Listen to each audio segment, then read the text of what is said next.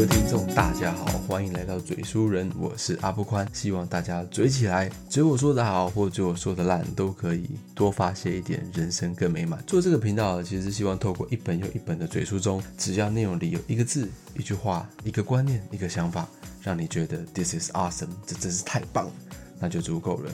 好。在开始跟大家分享之前，我最近去南机场夜市吃水饺，在那个台北的那个万华那边的南机场夜市，我几乎快要把那边的吃都吃过一轮了。那大啖美食之余啊，嘴里塞满食物的你，是否有曾经想过，为什么明明没有看见任何飞机的南机场夜市会叫做这个名字？环顾夜市的四周，也只有南机场公寓和青年公园呀。那到底是为什么呢？是怎么一回事？我自己对于这个答案很好奇啊，所以我上网查了一些资料。那我查到的资料是这样，就是说日本当时在殖民的时候，他把那南机场夜市那边当做是宽阔平坦的营区，作为暂时飞机的起降地。不过随着台湾航空业的发展，这块占地不大的军用机场，它没有办法让客机使用，所以大约在一九三零年，也就是昭和五年的时候，新建的军客两用的松山。机场又称为台北北飞机场。那二战爆发后，邻近的地区也被扩增使用，变成所谓的机场用地。为了和前者做出区别，便改为台北南飞行场。很酷吧？其实我去了南机场夜市，我去了好多次，真的。我我其实最喜欢吃的是那个它的阿亮水饺，还有它那边有一家是卖那个红茶饮料的，有一个豆豆浆红茶特别好喝，还有一个是他卖那个爆浆鸡蛋糕，有加 cheese。它总共是十二个，然后它是九十块，我记得超级好吃。它那个爆浆的浓度其实非常高，你吃下去它软绵的口感搭配那个爆浆，有点温温热热，感觉其实非常好。另外还有一间是卖那个炸那种各种素食的，比如说杏鲍菇啊，或者是金针菇、红喜菇等等，尤其是菇类，它的炸汁啊，它是完全的锁在那个炸的面衣里面，所以你吃下去，你会感受到你的香菇其实它还是有一种活着的感觉。很好吃，所以如果有机会，我可以专门做一集，专门在讲南机场夜市里面好吃的东西。那我我觉得我我还是不要偏题太多了，所以我今天讲了几个东西。第一个是南机场夜市的由来，第二个。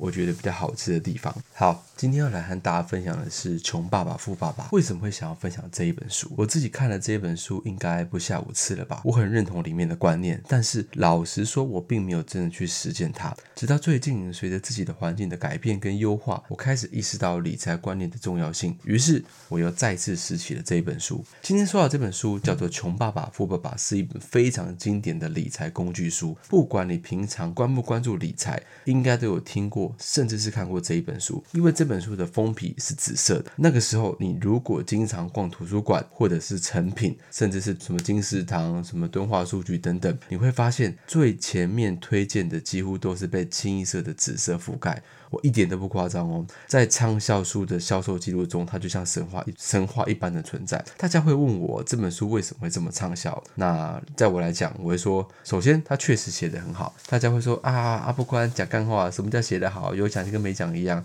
好，那我就来切入重点。一般的理财书啊，书上都有很多复杂的数字，有各式各样的图表，读起来其实至少都有一点点的门槛。就像我以前念大学的时候，我去旁听会计这门课，我根本听不懂什么叫做应收未收、财务三表、什么损益表、现金流量表、资产负债表，我完全没有任何的感觉。看完也觉得这到底是什么鬼？这个鬼才懂吧？那直到工作上，我开始做产品的，我碰产品的，我慢慢接洽到所谓的产品的买进买。买出公司的盈亏，我有实际的对比，我开始有了基础，我开始有了观念之后，我把这些东西跟在课本上的理论的知识相互的去映照之后，才开始懂每一个数字、每一张表所代表的意义。那老实说，这本书这些大道理，这本书都没有讲，也没有教，但是他写的是非常通俗易懂的观念跟知识，它是属于入门级的理财书，道理也讲得明白透彻。主要来讲，这本书是为了改变人们通常。错误的理财观念，所以基本上我我说真的哦，识字的人都能够轻松看懂。还有一个特别重要的原因，是因为这本书写的非常的有戏剧性，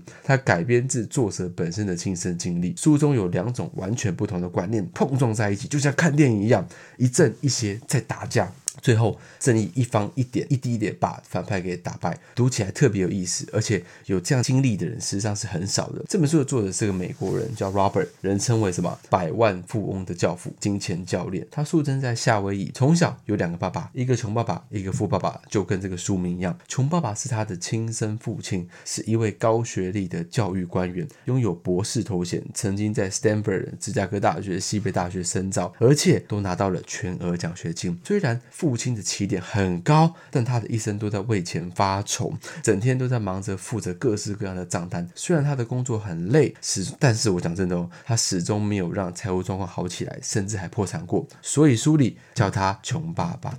而那位富爸爸呢，是作者的一位好朋友的父亲。因为作者小的时候和那个好朋友常常一起玩，所以他也成了那个家庭的半个儿子。好朋友的父亲是个商人，虽然高中没有毕业，但是做生意和理财都很厉害，还有大把的时间陪家人。后来他成了全夏威夷最富有的人之一，所以书里叫他富爸爸。作者在成长的过程中，跟两个爸爸有非常多的接触，他发现两个爸爸有着完全不一样的财富观念。例如，穷爸爸会说：“我不富有，因为我有孩子。”而富爸爸会说：“我必须富有，因为我有孩子。”穷爸爸会说：“涉及钱的时候要小心，别去冒险。”而富爸爸会说：“要学会管理风险。”还有，穷爸爸总是习惯说：“我可付不起。”而富爸爸他不会让孩子说这样的话，他会让他们去动大脑，去 brainstorming，去想我要怎么才能付得起。其实这都是所谓的一念之间的观念，它可以影响一个人的想法，影响一个人的一辈子。像这样的例子还有非常多。在作者的青少年阶段，他不断的去思考两个爸爸的财富观念的区别，观察他们不同的人生走向。作者发现这两位爸爸的财富水平完全不一样，很大的程度就是因为他们的观念所导致的。而他自己在开拓事业的过程中，也选择了按照富爸爸的财富观念来做事。后来，作者在商界大获成功，早早实现了财富自由。在后来，他整理的这些来自这些年对于穷爸爸、富爸爸在观念、财富上的思考和实践，归纳成了这一本紫色的圣书。这本书本身啊，在一九九七年美国出版，很快就做到了畅销书榜首的位置。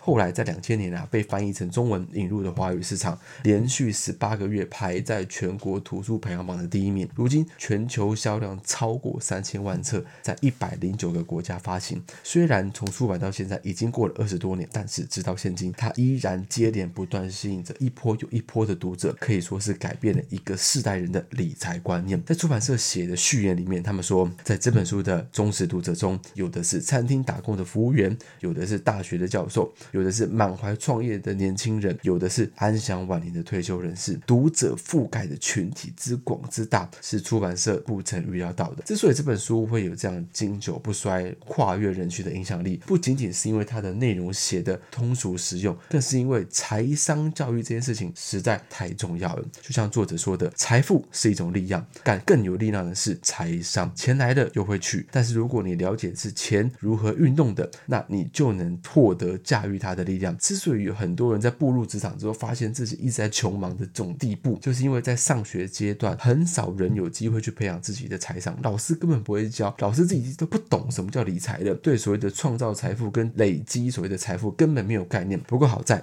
培养财商是一件无论什么时候都能开始做的事情，都会有收益的事情。我一直强调一件事情，从来就不是说啊，我今天很厉害，我才能开始，一定是开始才能很厉害。所以今天就跟着阿布宽一起陪我第六次重温富爸爸教给他的那些关于财富的道理。如果要把书里讲的所有道理总结为一句话，其实就是不要为钱工作，要让钱为你工作。这句话大家是不是觉得很干呢？这就跟不要卖东西给别人，让别人来跟你买。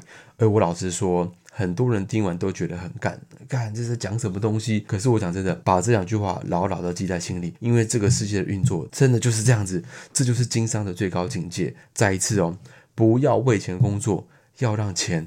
为你工作，富爸爸教给作者的财富之道，其实就是围绕着这句话所展开的。所以在今天的解读中，我们就用这句话串联起书里的重点内容。来，首先第一个部分，我们聚焦在这句话的前半句：不要为钱工作。我们来说一说为什么不要为钱工作？工作不为钱，那到底是为什么？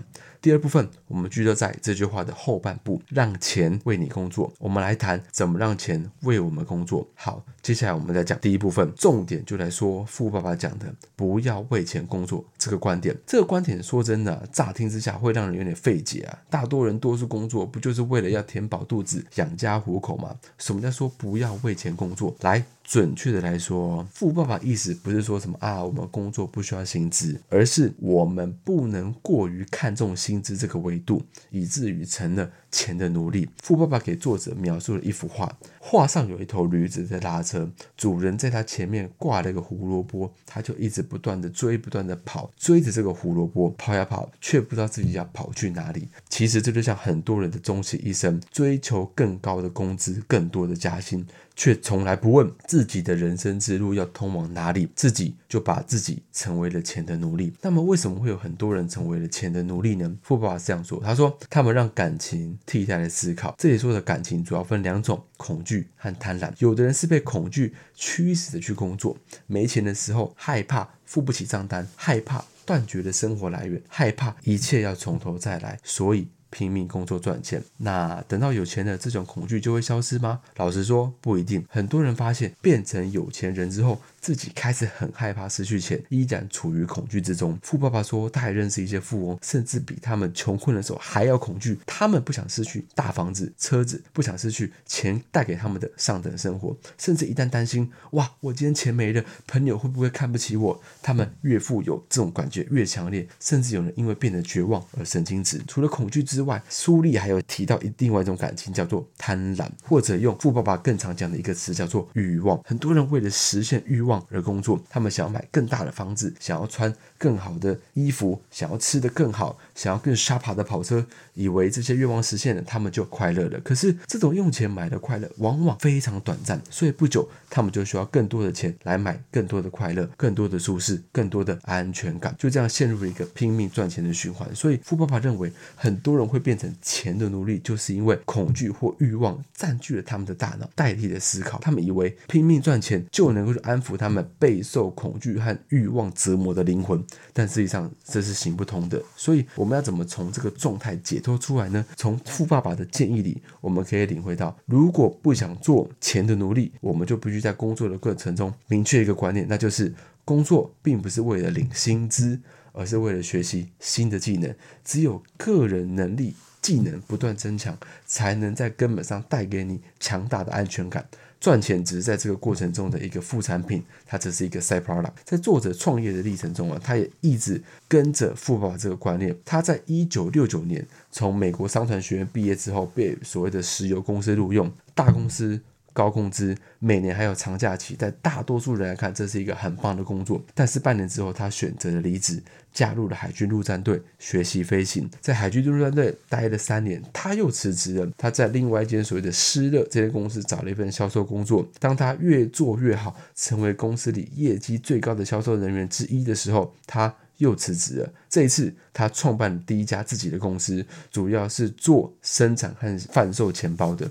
那作者在这个不断跳槽的从业经历，很多人会看不懂。哎，怎么每一份工作都在渐入佳境的时候就辞职了呢？包含作者自己的亲生父亲，在这个过程中也总是反对他辞职。但事实上，作者之所以会不断的换工作，是因为他在工作中看重的并不是所谓的薪资福利，而是能不能学到新技能。例如，他上美国商学院去标准石油公司是为了了解国际贸易；他加入了海军陆战队是为了学习领导力。他去了施乐公司，是因为施乐有全国最棒的销售培训课程，帮助他解决害怕敲门、害怕被拒绝的恐惧。后来辞职去创业，是为了锻炼经营能力。当然，创办一间公司只是他经商的开端。后来，他要在国际贸易这个领域做了更大的生意，就这样逐步实践了财务自由。我们可以看到，在这个过程中，他遵循的正是富爸爸给他的道理：不要过于看重短期内的薪酬和福利，更应该看重的是工作中学到什么新的技能。当你的个人技能不断增强，赚钱就只是在这个过程中的一个副产品。关于个人技能，阿布宽真的再多说一些。我突然想延伸一些东西，在作者的经历当中，你会发现他其实并不是钻到一个领域，一心打磨一个专业的技能，而是涉足多个领域去学习多种不同的新的技能。在这一点上，作者跟富爸爸还有阿布宽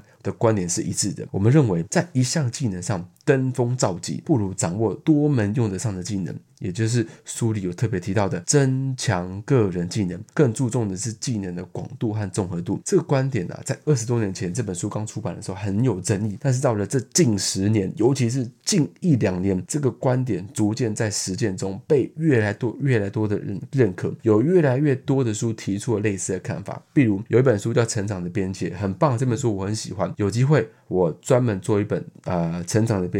来跟大家嘴一嘴，它里面提到一件事，他说一个领域的不确定性越高，拥有跨领域的复合型人才重要性也越高。我们现在想一想，不管现现在主流的电商、主流的行销，甚至是今年二零二三年面对 AI 带来的大量的不确定性，会让越来越多人认识到，虽然在某些特定的专业技巧和手法上，我们比不过电脑的计算，但是如果要论广泛融合各类知识并进行讨论。创造出新的 idea 的这种能力，那就说不定了。所以在整个时代的发展下，技术它其实是瞬息万变的。我们是要把自己打造成一个多功能的瑞士刀，透过跨领域的学习，不断的扩展自己的能力边界。好，那我我们讲这些东西，其实就是讲完了所谓的不要为钱工作，要让钱为你工作的前半句，不要为钱工作。那接下来我们讲讲后半句，让钱为你工作。来，有点绕口哦，我们来讲一下什么叫做让钱。为你工作。我们这边来举个作者的例子，在一九九四年，作者退休了。那个时候他只有四十七岁。他退休了，并不是因为没事可干，而是因为他那时候的财富已经能够让他下半辈子不工作了。他说他自己可以做到这一点，很大的程度就是因为他学会了让钱为自己工作，也就是说，懂得积累资产，透过资产的增值来实现财富的增长。这也是富爸爸教给他的一个重要道理。这边我们要注意“积累资产”这四个字，也就是说，让钱为你工作的关键。这里指的资产跟很多人其实想的不一样。富爸爸说的资产是能够自我增值的，能够把钱放进你的口袋里面，而是这个钱你不工作也能拿到的，比如股票。基金、债券、知识产权等等，而像什么电脑啊、手机啊、车子啊、房子啊，很多人会觉得啊，这都是我的资产。但在富爸爸认为，这些并不是资产，而是负债，因为他们不能为我们带来收入。法人会把钱从我们的口袋里拿出去，更不用说很多人买这些东西的时候，钱根本不够，要刷信用卡，要分期付款，还要申请贷款等等，这些自然而然也都是属于负债。那如果按照这个标准，房子、古董、珠宝、名表，甚至所谓的呃精品包，这些算是资产还是负债呢？老实讲哦。这个要看情况。如果以未来有升值的空间的话，作为所谓的购买目的，它能够增加你收入的，它就是资产。如果只是作为一个消耗品、消费品去买的，例如说房子、体面买的名表，为了好看买的珠宝，那就是负债。富爸爸是商是这样说的，他说，一个人如果要变得富有，关键就是早累积负债。多积累资产，这就是让钱为你工作。因为如果一块钱进了你的资产项，那它就变成你的雇员，就所谓的你的员工。这位员工呢，可以在一天二十四小时不间断的工作为你赚钱，可以为你的子孙后代做服务。少累积负债，多积累资产。这句话对于有一定财富积累的来说，其实就是把大部分的钱不要都放在负债，也不要拿来消费，也不要把钱存在银行，而是划出一份来做投资。有另外一面反面例子，就是说很多人啊，他可能忽然得到了一大笔钱，比如说遗产或大笔的奖金，或者是说呃中乐透了，他们的财务状况在短时间内获得了非常非常大的改善，但是过了几年又陷入了财务困境。还有一些所谓的运动员、明星，年轻年轻时赚了很多钱，可是到了中年晚年却依然很贫穷。作者就这样讲，他说这就是因为他们的思维模式停留在贫穷思维，拿到钱就想要先想到怎么花，而不是让这些钱可以为自己创造更多的钱，也就是把这些钱放。进所谓的资产项，其实作者还提到，很多人没有意识到，就是说在生活中你赚到多少钱，其实一点都不重要，重点是你留下了多少钱转换成资产。刚才说少积累负债，多积累资产，这句话对于有累积一定的财富积累人的启发是非常大的。那如果说今天是一个事业刚起步或者还没有积累多少财富的人呢？作者是这样建议，他说你要在支出上克制一些，不要让自己背上太大的债务。另外一方面，赚更多的钱，让它流入所谓的资产项，尽快累积起自己的资产。那是不是意味着我们是不是就不能去买自己想要的，或者有一点贵，或者甚至我们讲奢侈品的东西呢？错，并不是。作者只是建议我们不要拿到收入马上就去买这些东西，而是要用这些资产去创造出来的钱来买自己想要的东西。譬如作者有个朋友，他十几岁的儿子想要买一辆车，不是什么豪车，可能 maybe 三千美元就够了。但是这个朋友啊，他就算完全出得起这个车的钱，他也没有直接把这个钱买给车子，而是跟儿子说：“我给你三千美元，这三千美元归你了，但你不能直接用这个三千美元买车，你要用这笔钱好好的投资。当你赚到六千美元的时候，你可以用其中的三千美元。”买车，剩下的三千美元就是你的大学基金。作者非常赞赏的这个做法。老实说，阿布宽也是。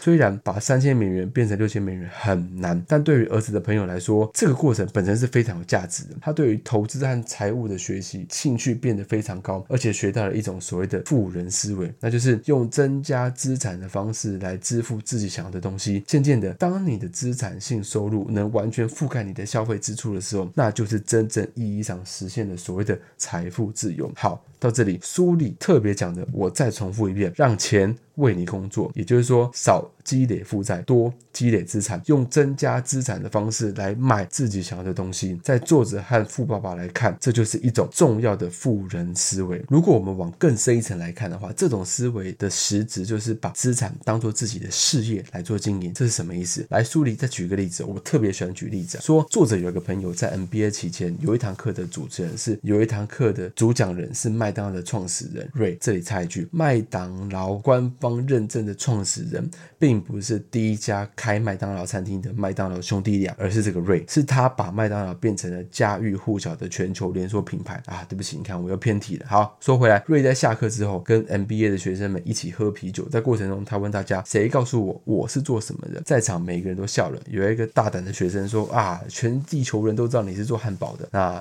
瑞笑了一下，他说，我就知道你们会这么说，但是。你们错了，我并不是做汉堡的，我真正的事业是房地产。为什么他会这样说呢？好，我们把它展展开来看。麦当劳啊，在全球各地有非常多的加盟商，这些加盟商要向麦当劳缴交三部分的钱。第一部分是加盟的初始保证金，第二部分是授权费。交了钱之后，麦当劳就会把授权你使用它的商标产品，给你一个标准化的操作流程 SOP，这些都很好理解。有意思的是。第三部分的钱，也就是最大的一项，叫做租金。为什么加盟商不向他租房的房东交租金，而是向麦当劳交呢？原因就是因为加盟商的地址都不是自己选的，而是麦当劳提前选好的。他们选好地址就把它租下来，做好事前的准备工作，再让加盟商从麦当劳这里租这个店面。加盟商付给麦当劳的租金是高于麦当劳付给房东的租金，就这样，麦当劳就可以在中间赚一个差价。如果你看麦当劳这些年的年报，你就会发现它最大头的利润来源并。不是卖食品、卖饮料赚到的钱，而是加盟店。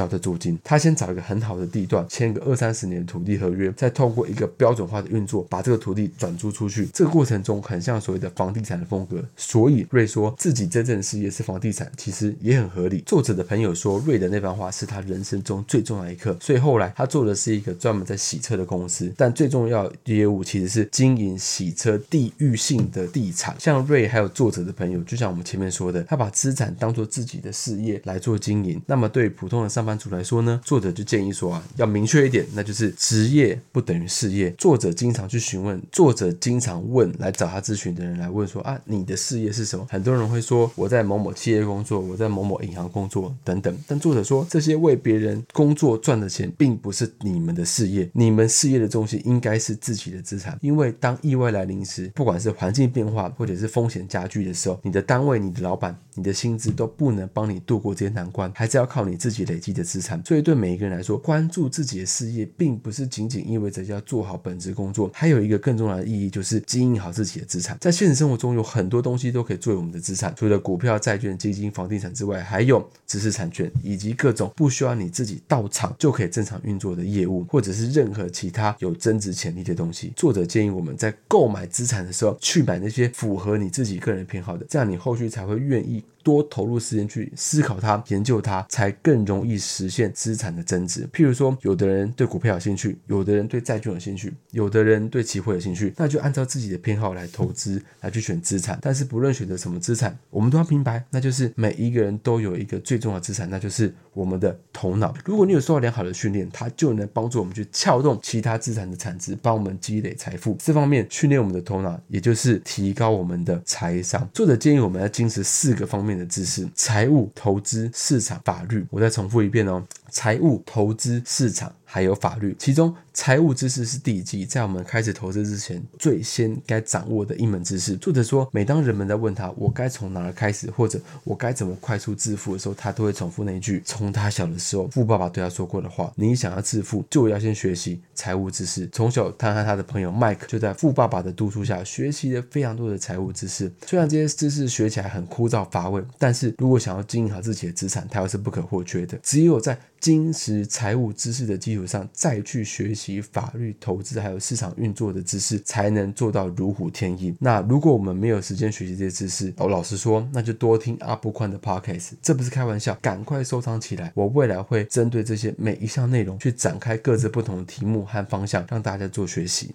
好，回到正题，如果真的没有时间去学习上述的知识，我建议大家，那就不要用自己动手来去管理资产，把它交给更专业的人，比如说。обществом 资产少的人可以选择一些公开发售的一些投资标的物，例如说像股票来做购买。那资产多的人可以找专门的理财顾问或者资产管理公司等相关领域的庄家来帮助你们。总之，一定要确保是说管理自己资产的人是具备专业理财技能的人，这很重要。如果自己不是这样的专才，那就请别人来做，这没有什么好丢人的。毕竟术业有专攻，很多人聪明都会去雇佣另一些聪明的人来为自己工作，付一点手续费，那又如何？在投资中尊重。自己的知识边界很重要，懂了这一点。就是你拥有的最大财富，而不知道这一点将会是你面临的最大风险。好，以上就是《穷爸爸富爸爸》这本书里阿布宽想跟大家分享的重点内容。那我这边来小小的总结一下我上述讲的内容：财富是一种力量，但更有力量的是财商。钱来了又会去，但如果你了解钱是如何运作的，你就拥有了驾驭它的力量。今天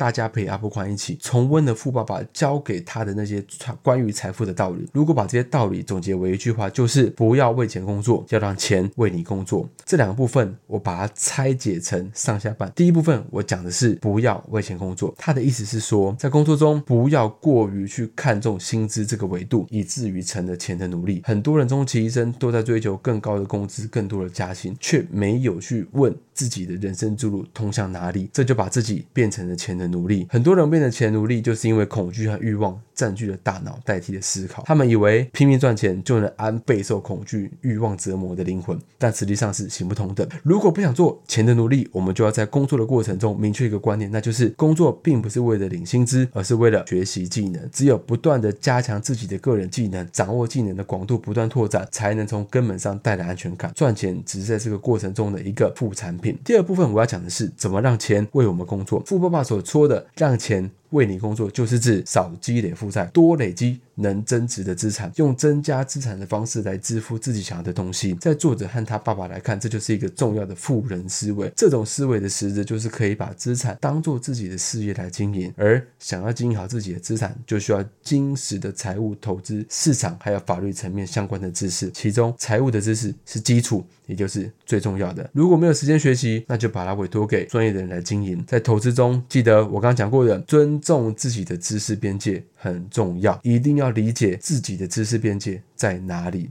作为一本二十多年前就问世的经典的财商教育书，《富爸爸穷爸爸》里面的观点，在今天看来，老实讲哦，并没有这么的新奇或惊人。但是他能够在这二十多年里拥有广泛、历久不衰的影响力，就是因为他讲的非常关于所谓的财富积累跟最朴素的道理。例如说，不要为了钱工作，要多注重个人技能的提升；不要说自己付不起，要问自己怎么才能付得起；不要一拿到大钱就消费，要尽量用资产的增值来作为消费的基础；不要把职业等同于自己的事业，要懂得把资产当做自己的事业来做经营；不要做超出自己知识边界的事情，要懂得雇佣专业人士来协助自己。这些道理在二十多年间被无数的财商类、成长类的书被提起。我看过这么大量书里面，真的有超多人引述“穷爸爸、富爸爸”的观念。我真的觉得这本书超棒。这个观念它是经历过时间验证的。也是最基本的财富之道。就像 Times 讲的，《富爸爸穷爸爸》是任何一个想掌握自己财务的人的起点。希望每一个人都能在这个起点上种下自己的一株财富之树，年复一年的浇灌它，守护着它，让它能够扎根拔节，开枝散叶，帮助我们抵御生活中的不确定性。好了，这集就到这里，我们下一期再见，拜拜。